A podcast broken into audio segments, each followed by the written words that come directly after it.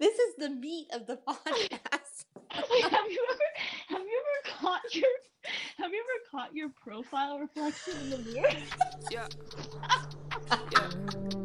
Oh yeah. Yeah. Yeah. Look like a grandma. Yeah. Yeah. This is gonna be a disaster. Yeah.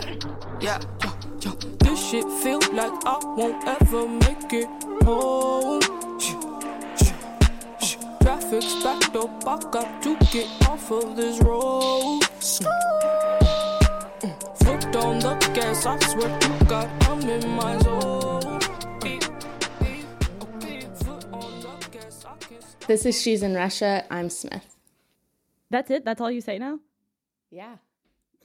I, I'm Lily, and today we have our first guest from Russia. From Russia. Hi there, I'm Max. Hi, Max. Max is just just a typical Russian person who's going to. Sorry. Um. Yeah, my friend Max so kindly agreed to join us today. Thanks, Max. Definitely, I'm very excited to be with you today. awesome. Really, that's all we say. We don't say anything about like we, we cut out where we're from. Me and Max are in Russia. Oh, right. Okay, and I'm in Brooklyn. I guess I get confused. That's Yeah. okay. You can cut. You can you can splice that in. So, w- what are we talking about today, guys? We're talking about pieces, a few newsworthy stories. We want to talk about this very apparently important rap battle between two Russian rappers that took place earlier this month. And we just want to introduce it because it was something that was like all over the news at the time and then continues there now are like a bunch of like memes and like people reacting to it and it continues to be like a fairly big topic. Next. America's Dark Side. Yeah, America, Russia is America's dark side. Um, what is the actual title of it? Oh, the yeah, it's an it's an opinion piece in the New York Times titled "Why Are American Liberals So Afraid of Russia?" Um, so we're going to talk about that, and then And the last one is about the theater director Kirill Serebrennikov and his case and what happened with him just like last month in Russia. Very interesting one. so where do you guys want to start? I kind of want to start with the article. Okay, let's start with the article then. The article so it's written by Max, you know who this guy like have you heard of him? Is he a person? About this guy, you mean who wrote this article? Yeah. Yeah, I've never heard about him, but I mean, I read who he is. And it's very interesting because he's Russian, definitely. Ivan Krastev. And he's sitting in Vienna. And that's very interesting to see.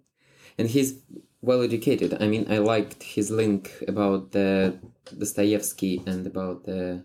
I mean, it's very interesting to see how he connects this idea with Russian policy and American liberals, why they're afraid of Russia so much. Yeah, I mean he so no one will have read this probably. we'll just just to introduce the article. It's basically so it's an op-ed. It's basically saying like analyzing the question of yeah, why America not just why are American liberals so afraid of Russia, but like why is what is what's with the obsession which we talk about a lot on this podcast like uh obsession about Russia recently and Putin as this like evil Evil, but like also like very powerful, mighty He-Man character. yeah like all, all powerful villain super villain um, who is a threat to american democracy et cetera et cetera and why russia and why not other places like why not china why not north korea like what's the obsession and so he wants to break it down but yeah he, his main metaphor that he ends up using is what max just said like he compares the relationship between Russia and the US. He uses a Dostoevsky short story called The Double to talk about that relationship, where it's like there's two doppelgangers, and one of them is like the shittier version of the other. Right? Yeah, it's like white and dark side, angel and demon, and it's like very, you know, Bakhtin's idea of. Bakhtin uses this small piece to explain the cultural idea of why we're afraid of ourselves. Who is that? Bakhtin is a literary critic. Yeah, I guess like the mo- the most like popular in United States because he was prohibited in Soviet Union because of his ideas and his liberal views and but he's very important not only for lit- literal studies but for cultural studies at all like in general and in anthropology in contemporary postmodernist stuff they use a lot of bakhtin's ideas but he based all his thoughts on literature and that's why and it's very interesting to see like how he combines. I mean about this article it's very interesting to like how the author starts it like that when it was the Soviet Union and United States during the Cold War, it was like clearly to see that Russia and United States are very different. And that's the point, like completely two different types of everything. And now they're not. Author's opinion that that's why the United States looks to Russia like they looks to the mirror that shows your dark side. In the end, he uses this image of like, yeah, like you're looking at it's like you're potentially Ru- Americans looking at Russia or America looking at Russia is like looking at a scary future self. I didn't have a problem with like this general idea or the fact that like maybe America and Russia are like converging in some way in the way that their political states are run, but a, I guess I'm not convinced, and he kind of alludes to this, but I'm not convinced that Americans are aware enough of Russia to even like see any sort of reflection whatsoever or any other country for that matter really. And then the the, the other thing is that it, it sort of seems like he's combining like individualistic analysis of psychology with like large scale beliefs about other countries. And what I mean by that is like, I just feel like that's like kind of a stereotypical thing to say is like, oh, well, you don't like this person because they have traits that are similar to you, just like how he's using the, this uh, story to talk about it. But I don't know if you can actually expand that to the like nation scale. Yeah, it's really mass psychology. I don't know.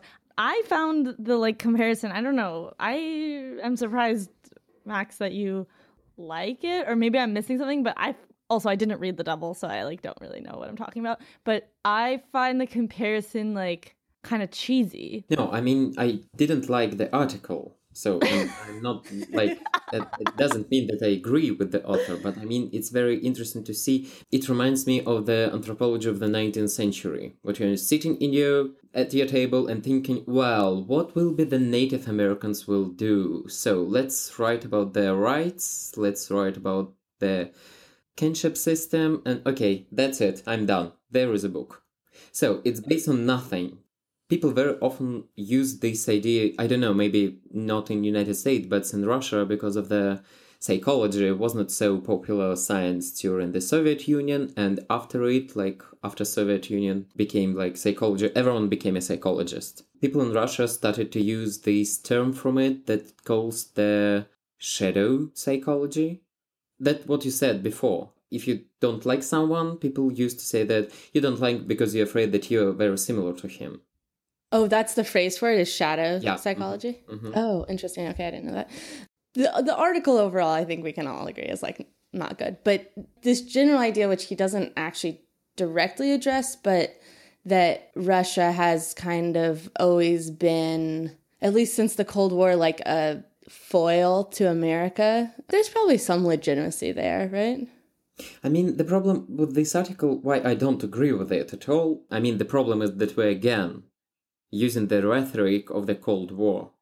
And that's the problem. And the author is insisting that we are not using it, but it's not true. you think that's what he's doing he's insisting that we're not like just going like going back you think that he's saying like this post crimea thing is a new thing No, no, no. Like he's trying to compare Russian-American relationships and all this idea of the double by Dostoevsky. He started from the idea that Soviet Union was very different from United States.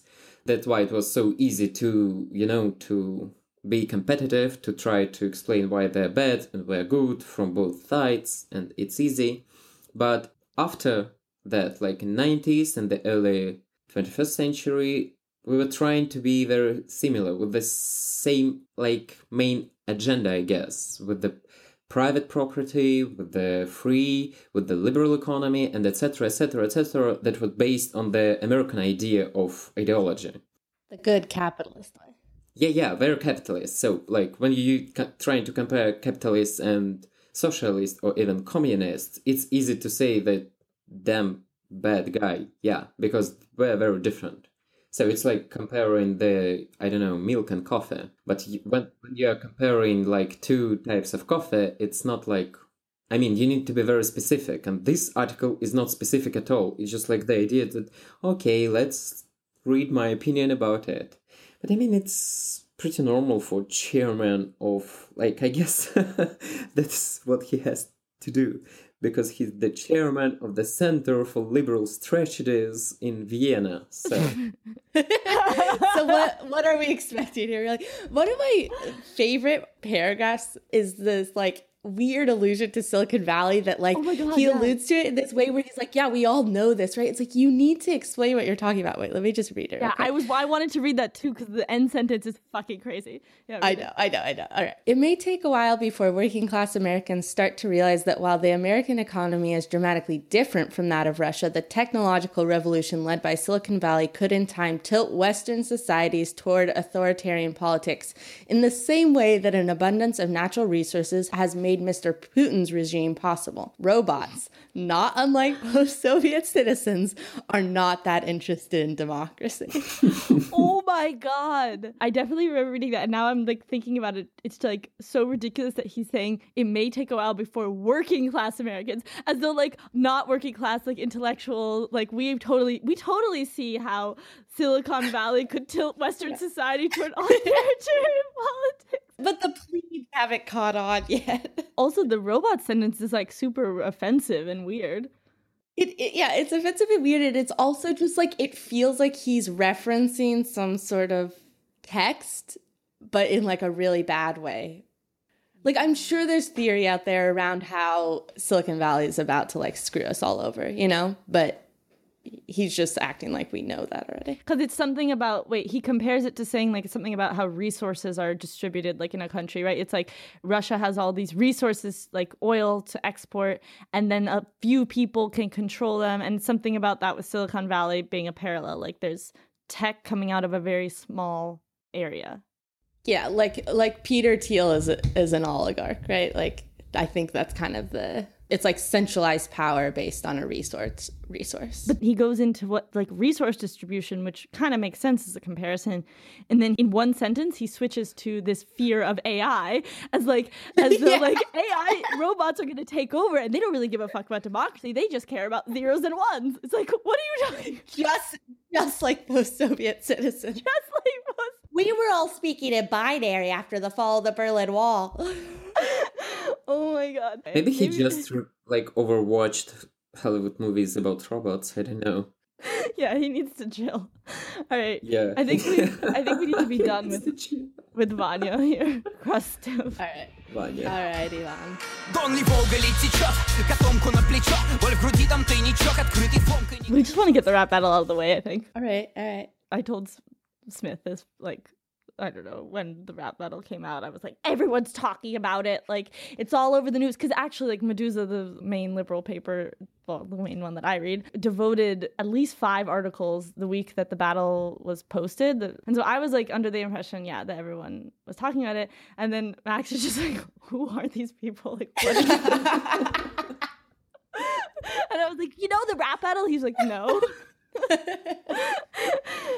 you were like everybody's talking about. it. Everyone's talking about it, but actually, like all the Russians are not like I talked to all the Russians, but it's true that like this week at my work, people were talking about it and specifically talking about this interview that was made with one of the rappers after it. But the point of this little segment for me is just like we're going to do a couple episodes, at least one next week on Russian hip hop.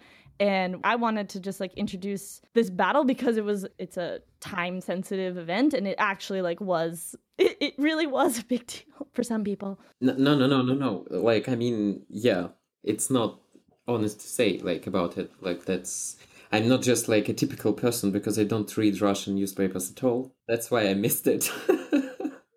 Maybe there are some memes about it, but because I missed it and I'm so far from this topic, I was because now I watched this battle and like 15 millions people watched this on YouTube. So 19. that's a lot. 19? Oh my god, 19. Yeah, definitely. So I mean, it's very like common thing. Okay, so I'm gonna do this quick. I think Now that you're like embarrassed that you ever cared about it. a little bit. Okay, so first of all, like just the context is just that like there are a couple of big YouTube channels that host these kinds of battles.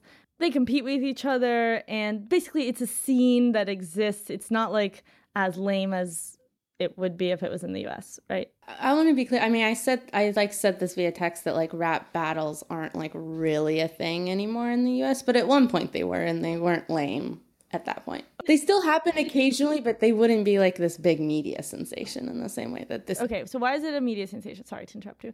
Um, I just need to grab my thought before it flies away. The two participants, one is named Oxymiron and the other is named Gnoini, which means what does Gnoini mean, Max? Like gross and like Yeah, something like that. Yeah.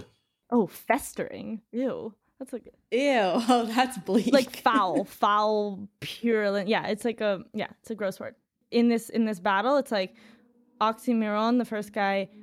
Actually, I'll introduce him first because he's easier to introduce. He's super famous. He's like a mega rap star. Like he fills stadiums. Like that's really all you need to know. Um, he's he's been around a long time. And he's very involved in Russian pop culture because he's on the media all the time with all pop stars meeting around and just he's like living with these celebrity lives. So Gnoini has a few. The festering guy. really I'm sorry. gross. that's the right guy. What is it called? Like other names, pseudonym? No, like AKA. Yeah. Okay, so he's also Slava KPSS. Yeah, that's very ridiculous because this is the phrase that communists say after the party, like the Communist Party. So the Oh. KPSS means the Communist Party of Soviet Union. Slava KPSS, this is the phrase they use when the party meeting or party gathering was ended. Kind of Nazi stuff to say. Yeah, because Slava Slava means glory. Glory. So it means glory to Communist Party of Soviet Union. Yeah. Yeah, it's like Heil Hitler a little bit. For communists, yes. In that way. Okay, ew. I totally didn't get that because I'm I'm dumb. His other pseudonyms are just random, like I think older ones: Sonia Marmeladova, Valentin Dyadka. And Sonia Marmeladova is from Dostoevsky novel, The Ah, yeah! Crime and Crime and Punishment. Punishment. And this is the, yeah, you know the character. Can you just introduce? Yeah, Sonia Marmeladova is one of the main character of the Dostoevsky novel, and she was working as a slut. As a slut. As a I mean, prostitute. prostitute. yeah. I wish you could work as a slut. I want to work as a slut. Can I get paid for my lifestyle? Yeah, he was working for like to help her family oh because like everyone in her family was ill and she need because she was the oldest one, she needs to get monies and then she fell in love with the main character who is Raskolnikov and then she left the and she was very religious. That's the main point. That she was like during nighttime she was a prostitute, during daytime she was praying and asking for forgiveness and you know yeah, Dostoevsky as usual. Yeah. We're gonna come to that later because I well I don't know describing like what his main vibe is. Basically, these two characters like the point is one is super famous and then the other one Gnoini he's more of a, a battle rapper quote unquote. He's not as well known and well now he's super well known obviously. Um, he's a bit younger. In this battle, they both represented these two like communities that I reference One is called Versus and the other is called Slova SPB, which like literally means word St. Petersburg. It basically just means they're like competing platforms for rap battling and each of them was representing one of those platforms and it's like it just sort of added a more of like a collective competition. The whole thing about Slava slash Gnoini, right? The like underground kind of like battle rapper underdog guy. His whole like shtick is that he is super like nihilistic. Like he's also part of a collective that's called or like a yeah, collective I think that's called anti-hype. Anti-hype meaning like you don't care about fame and like everything he, he also calls himself like postmodern rapper but it's this whole has like a very fuck everything and he personally has that vibe they battled in three parts for an hour um, and then like the other main things that happened and people watched it people reacted to it there are memes about it like their vibe during the battle was very antagonistic, but like for real. Like it was like not just like for the sake of the battle. And kind of because like there's this sort of ideological like conflict happening where like Oxymiron is like more not, like from an older tradition, but he definitely has more sincerity. He's more sincere than the like fuck everything Gnoini guy. I'm just realizing that he calls him the Slava like glory to the Communist Party. Like that's so lame. But I guess the main idea of using this name, he tries to show that he doesn't care about anything at all, even about this Soviet bullshit. Yeah, no, I mean obviously he's not a communist. It's like obviously a joke, and he's also Yeah. not religious. Like he, that's his thing. And like the other big event that happened, just like media wise, is that after the battle last week on the 23rd, this really famous Russian YouTuber called Dude. he does interviews with like a lot of famous people. Someone at my work referred to him as like the new Posner, uh, the Posner of this generation. You're going to hear a clip from him in another episode, so I'm not going to introduce him. But anyway, he does an interview with Gnoini. Max and I watched part of this interview. It's just like, uh, Gnoini's just like, Being super. he annoying. sucks. Yeah, he's like wearing sunglasses the whole time, obviously. He's just like sitting back in his like bleh. He's drinking a beer and they're like similar age, the interviewer and interviewee, and they're like kind of informal, like cursing and stuff.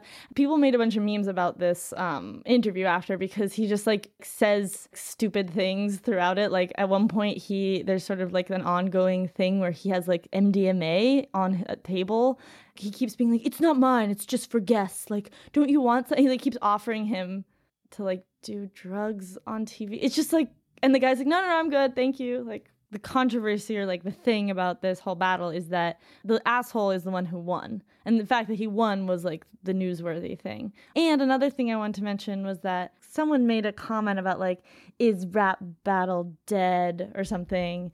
The two of them referenced definitely oxymiron reference like rap battle is not dead and also the the judges at the battle mentioned it because they're like yeah you guys this is like a really legendary battle no matter who won it was like legendary so you're like keeping this like culture alive et cetera et cetera. Um so that's just important to mention that like when we mentioned how it's like not such a thing in america right now russians are like aware of that. I, max i want you to kind of speak a little bit just just like about the the content itself. Like i can get a feeling from it but basically like what happened was oxymiron went first. His whole third round is just like him talking about the hero's journey and like literature. In the beginning he's like i'm going to talk about books. And then he goes all on like off on this like hero's journey analysis. And then in the end like his metaphors that he's comparing his opponent to the villain character and being like, but you're not even a character, you're like empty, you're like a nothing, like you're not even an anti-hero, you're not even a hero. Then Gnoini like responds, and his response is just like, you only talk about yourself and you're so full of yourself or something. I don't know. But I just wanted to know like linguistically, Max, like like feeling you get, like, is this lame? Is this not lame? what I've got from this battle that it's the battle of two different cultures basically because this Oxymiron, the famous guy, he's from hip hop culture because he possesses himself as a rapper, but definitely because of his popularity and because he's such a media person, he belongs to pop culture more than to any other. And even by his language, you can actually hear it. More than that, he pretends to be a very educated one, because during this battle he uses a lot of references to a lot of specific terminology that people are usually not really. It looks like he read very popular Russian scientific book. Lil, you, I'm sure you know it because I've seen it at your room in New York City, like upstate New York. Uh, it's Vladimir Propp, the Oh, yeah. morphology of the fairy tale. Yeah, and definitely that one. I mean, it's very popular. I guess the most popular one, and he maybe he read it because he's trying to mixes this idea because he using he always ref- refers to these characters and your hero or anti-hero so you know he's trying to use this and combine and he mixes and he definitely sorry fucked up you know when you read something and you're not really into it and then you're trying to show that you're very smart one like you know fancy conversation somewhere in the buckingham palace Oh yeah, with the ideology. Remember, he's like, he's like, you don't have an ideology. Like you're just a villain with no ideology. You're antagonist. Y- yeah, you you have no ideology and you're just an antagonist. But and your role is just to be a bad guy. But basically, when you said that someone has no ideology, it means that he has no ideology. But being an antagonist, so being anti-hero, it's an ideology to be a bad guy. He refers to some kind of mythologies, like the specific content he uses to explain this idea about mythology. He shows by example using fairy tales, but fairy tales and myth are not the same, definitely, and they're very far from each other.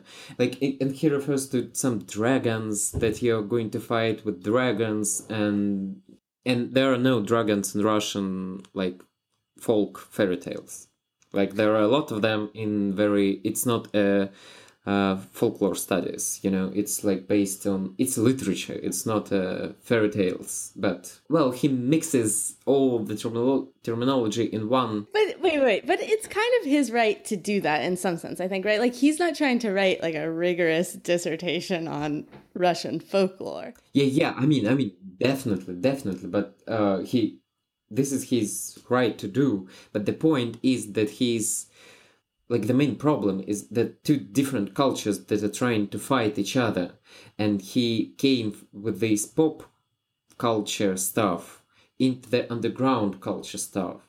That's why that's the point. He like he trying to play by the rules of basketball playing by football. You cannot win when you play football with your arms you need to play legs so Wait, so what? If you play American football, um, what is the? Yeah, but I'm not talking about American football. I'm talking about football, soccer. Sorry, soccer. I remember the word. um what's the but really quickly like so i got the he doesn't yeah he's like mixing things up and he's like trying to make the show being smart but he's also like nobody cares about that in the scene it's like playing different rules but like the rap that you heard from Gnoini, like is it cool? Like is it like interesting linguistically? Like is he it's just hard for me to like judge that so much like. I mean, it's not very interesting by talking about like if we're talking about this rapping as a uh, poetry. I mean, the first one was for me was like more interesting. Cimarron uses a lot of references, even like mixing them.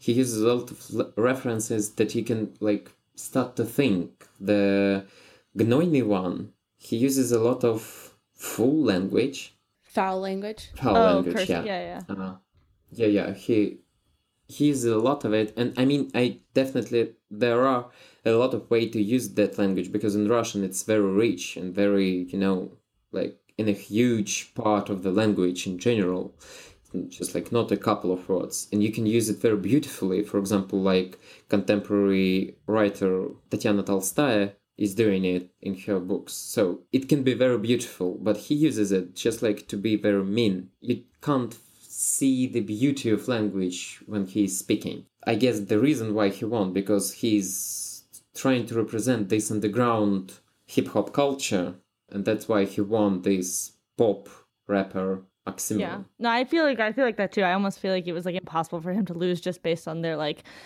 the setting kind of and like the situation he like just dominated in that sphere and he got way more like applause and support and like it, it just also like it's not just it's not just underground hip hop in Russia, but it's specifically this like anti hype again that like this like nihilistic Mm-hmm. Yeah, stance. yeah. So there's no way this like it almost makes Oxymiron look a little bit like bright eyed and bushy tailed. You know, he's like coming in and being like, "I'm gonna rap," and everyone's like, "Uh, no." okay, Let's move on, Yeah. shall we? Не Black Star, но Black Label Первый на бите, как Нил Армстронг Бессмертный, блять, Маклауд Мы пережили всех Фидель Кастро Капюшон мастера не прошел кастинг Клоун и красти выпал как Гайвер Каждый мой сайфер это блокбастер Я выпал So, M- Max, do you want to introduce this person? Kirill Serebrennikov, you mean? yeah, Yeah. Yeah, Kirill Serebrennikov is very famous. Like, I mean, he's very talented theatrical director because he's not only famous for theaters but even for some movies because he has like the special theater center in Moscow that calls Gogol Center and it was like his main base. But a couple years ago, I guess two years ago, the Bolshoi Theater, which is like the main theater in Russia for opera and ballet, ballet, he was the first one who became the director of ballet performance. So not a choreographer, but a director. That is kind of strange. And he made the performances that called The Hero of Nowadays by Lermontov. A hero of our time. A hero of our time. Ah, Hero of Our Time, yeah. And then they decided to do a new performance with him because it was quite successful and all critics became very excited about this performance. It's very unusual for dance performance to have a director because it has a lot of you know small details that are very that are not very common for dance performance. And they asked him because this year is the anniversary of Nureyev, who is very famous belly dancer who left Soviet Union and spent his life in the United States and for his anniversary, they decided to have these performances called Nureyev and Serebrennikov was the director of it and they planned to have the performance the first one the premiere in September I mean, the whole season for the Bolshoi Theater, which is the main theater for Russia, will open with the performance by Kirill Serebrennikov, Nureyev, which based on the biography of Nureyev. But maybe a month before the premiere,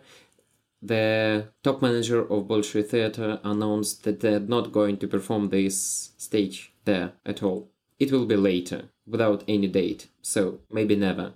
Then started a lot of stuff you know, just like they trying to find some corruption at his Gogol Center, which belongs to Serebrennikov, and they found something and they arrested him and etc. etc. And it became very, you know, very strange because a lot of people who belongs to this theater, actors, actresses, directors, set designers, and a lot of people recorded videos for supporting Serebrennikov and asking him to release him from the jail.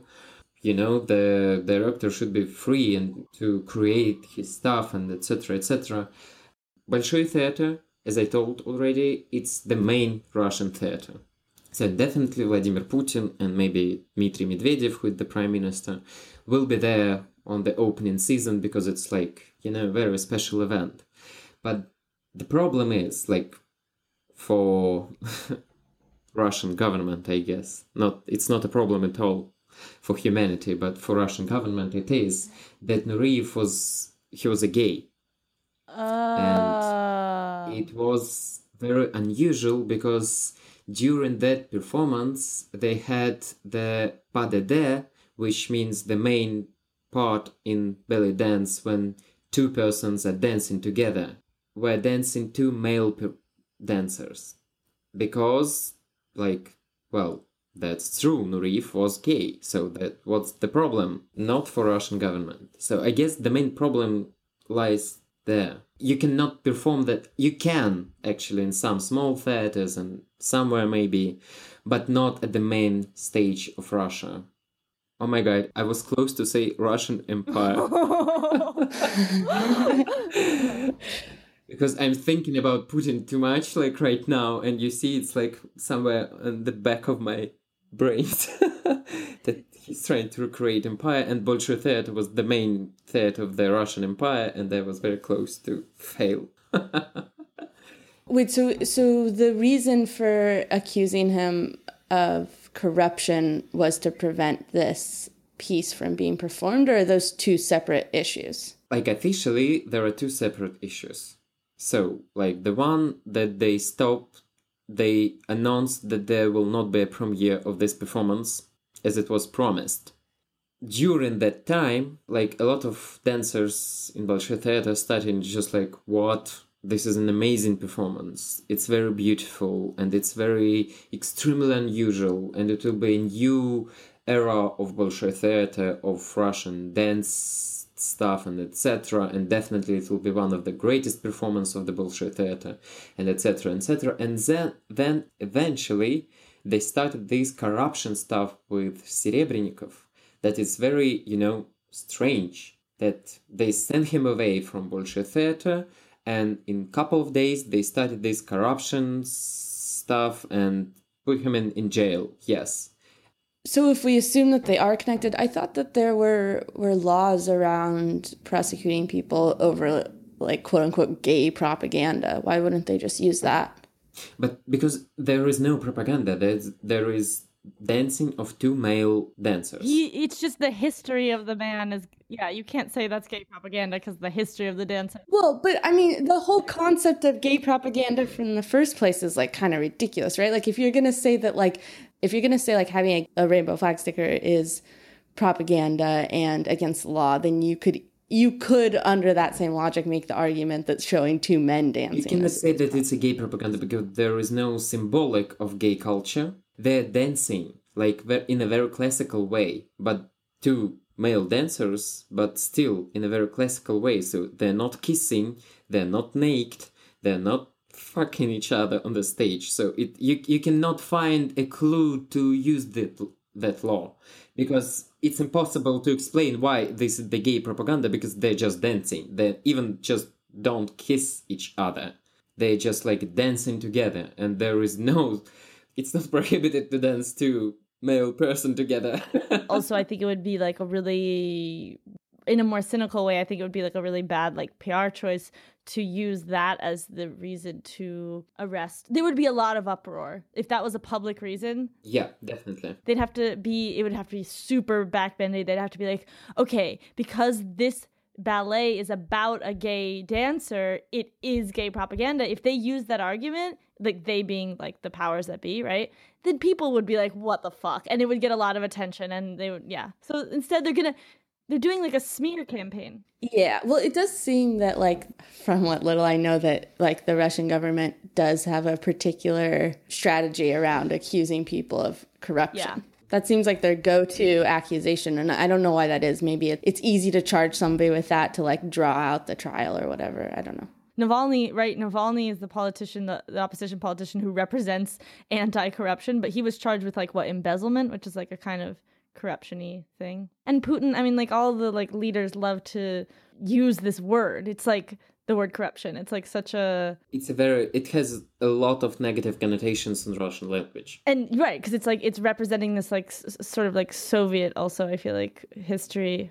like the very bad Soviet history. So n- because Yeah. there are some very positive thoughts from Soviet period, but the corruption represents that it was very Gnoini period. and also just like the but that's that's super interesting because yeah both the like the the main united russia like the putin party people um conservative people and this like opposition movement are using are using that vocabulary like they're both using the emotional power of the word corruption Maybe you guys want to talk about like what has happened since he was arrested. you already know that he was arrested because of that corruption stuff.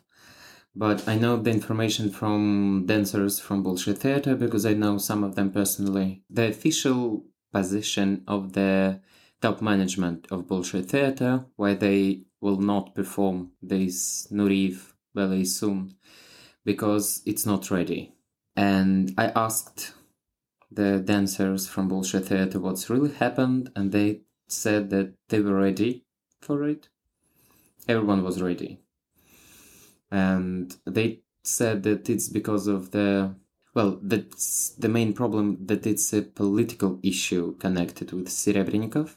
And a lot of them compares this Serebrennikov case with the Khodorkovsky case. That's happened several times ago, and that's people don't want to repeat this history because a lot of artistic world, a lot of famous artists, actors, directors, as I already told you, they were supporting Serebrennikov and asking to release him. Yeah, because no one believes that there is a corrupt corruption stuff with him because uh, because he is a very successful director, I guess the the main like the sum of the like it's only 68 million rubles, which means like 1 million dollars that he stole it from the state budget. But he's very successful director. So I don't think that 1 million dollar will be for him a case for stealing because you know, he performed a lot of performances around the world. So I guess he had enough money Be- because because his uh, advocate told that they can pay it, the sum of it. Just like if this is the case, we can give you that money, but the judge told that no, it cannot be done. So it means that it's a political issue. And the main problem is that Serebrennikov is influential. And I guess they cannot deal with that idea that so anti Putin's ideology, like for example, the representing of the the biography of a gay man on the main stage. It will be like as you know, like a hit to the bottom of the Putin's regime. When talking about that being gay is normal, I mean that's obvious. That's strange that the performance was already done, but they knew that there will be such scenes before they started it because it's the biography of the Nureyev. That's why he left Soviet Union. That was the reason why he left it because in Soviet Union he will be arrested and put in a concentration camp. Like a psych ward. Yeah. Yeah, because of that, it's it was very intense. Or they just thought that the biographical performance will just skip it. I don't know how, like, what was on their mind. Uh, They just said that it will be fine, and then some people from Minister of Culture came, saw it, and decided that it cannot be done on the main stage. It's not very clear. Yeah, it's very obscure case, and the main problem is that like more than six hundred of main people from the artistic Russian cultural world signed the petition to the president, just like to stop this fighting against the liberty of the cultural politics in Russia. You see, the main problem is like it will be easy if Serebrennikov was gay as well. So that will be easier, that will be called like propaganda, or they can do whatever they want, but he's not. That's the problem for the government to find a way how to explain to the public the arrest. I'm glad you put it in that like framework and compared to um Khodorkovsky.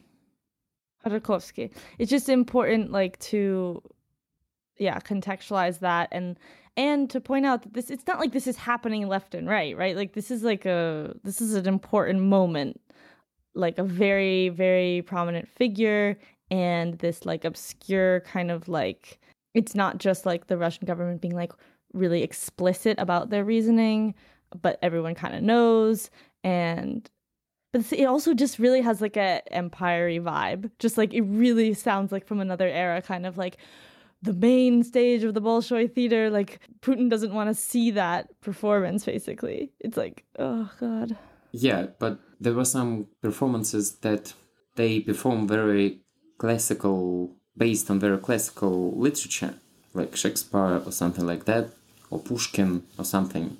But they, because he's very talented, he can transmit it to the contemporary, oh i see what you're saying like satirizing yeah like using yeah, satirizing, yeah.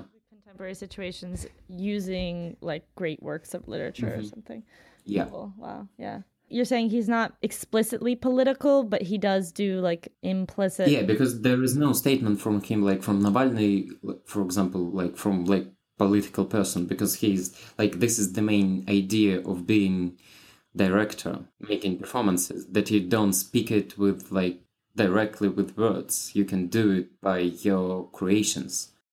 The good thing with this case, it has united a lot of people. You mean you mean people that would otherwise not be politically united are upset about it? Yeah, because you know, just like a lot of artists, they're just like living apart from politics. Just like they prefer not to be involved in it. But after that arrest of Serebrennikov, they recorded a lot of video on YouTube, on Twitter, and a lot of mass media for supporting him and they don't afraid to appear there with their names and that's very important but because basically all meetings in russia they prefer to be very anonym anonymously done so not to be arrested and people with this case started to speak it loudly from their own names and they're not like they're very popular figures They're not just like random people or like random citizens. They're very involved in this media culture. People that always on the screens, on the TV, on the theaters, etc., etc., and they started to to be the part of these political issues and comparing with the Soviet Stalin's regime. Oh, so they really direct they directly reference Stalin? Some of them, yes. That makes sense. Yeah, it's like that's a good point that people this is also like a turning point because people are like taking a stand against this because it's like they see sort of the larger like potential impact of this kind of finagling. It, yeah, because it means that you can be next. Yeah. And on that note, Cheery old note. today. Gas up in my tank. Trust me when I say nothing's in my way.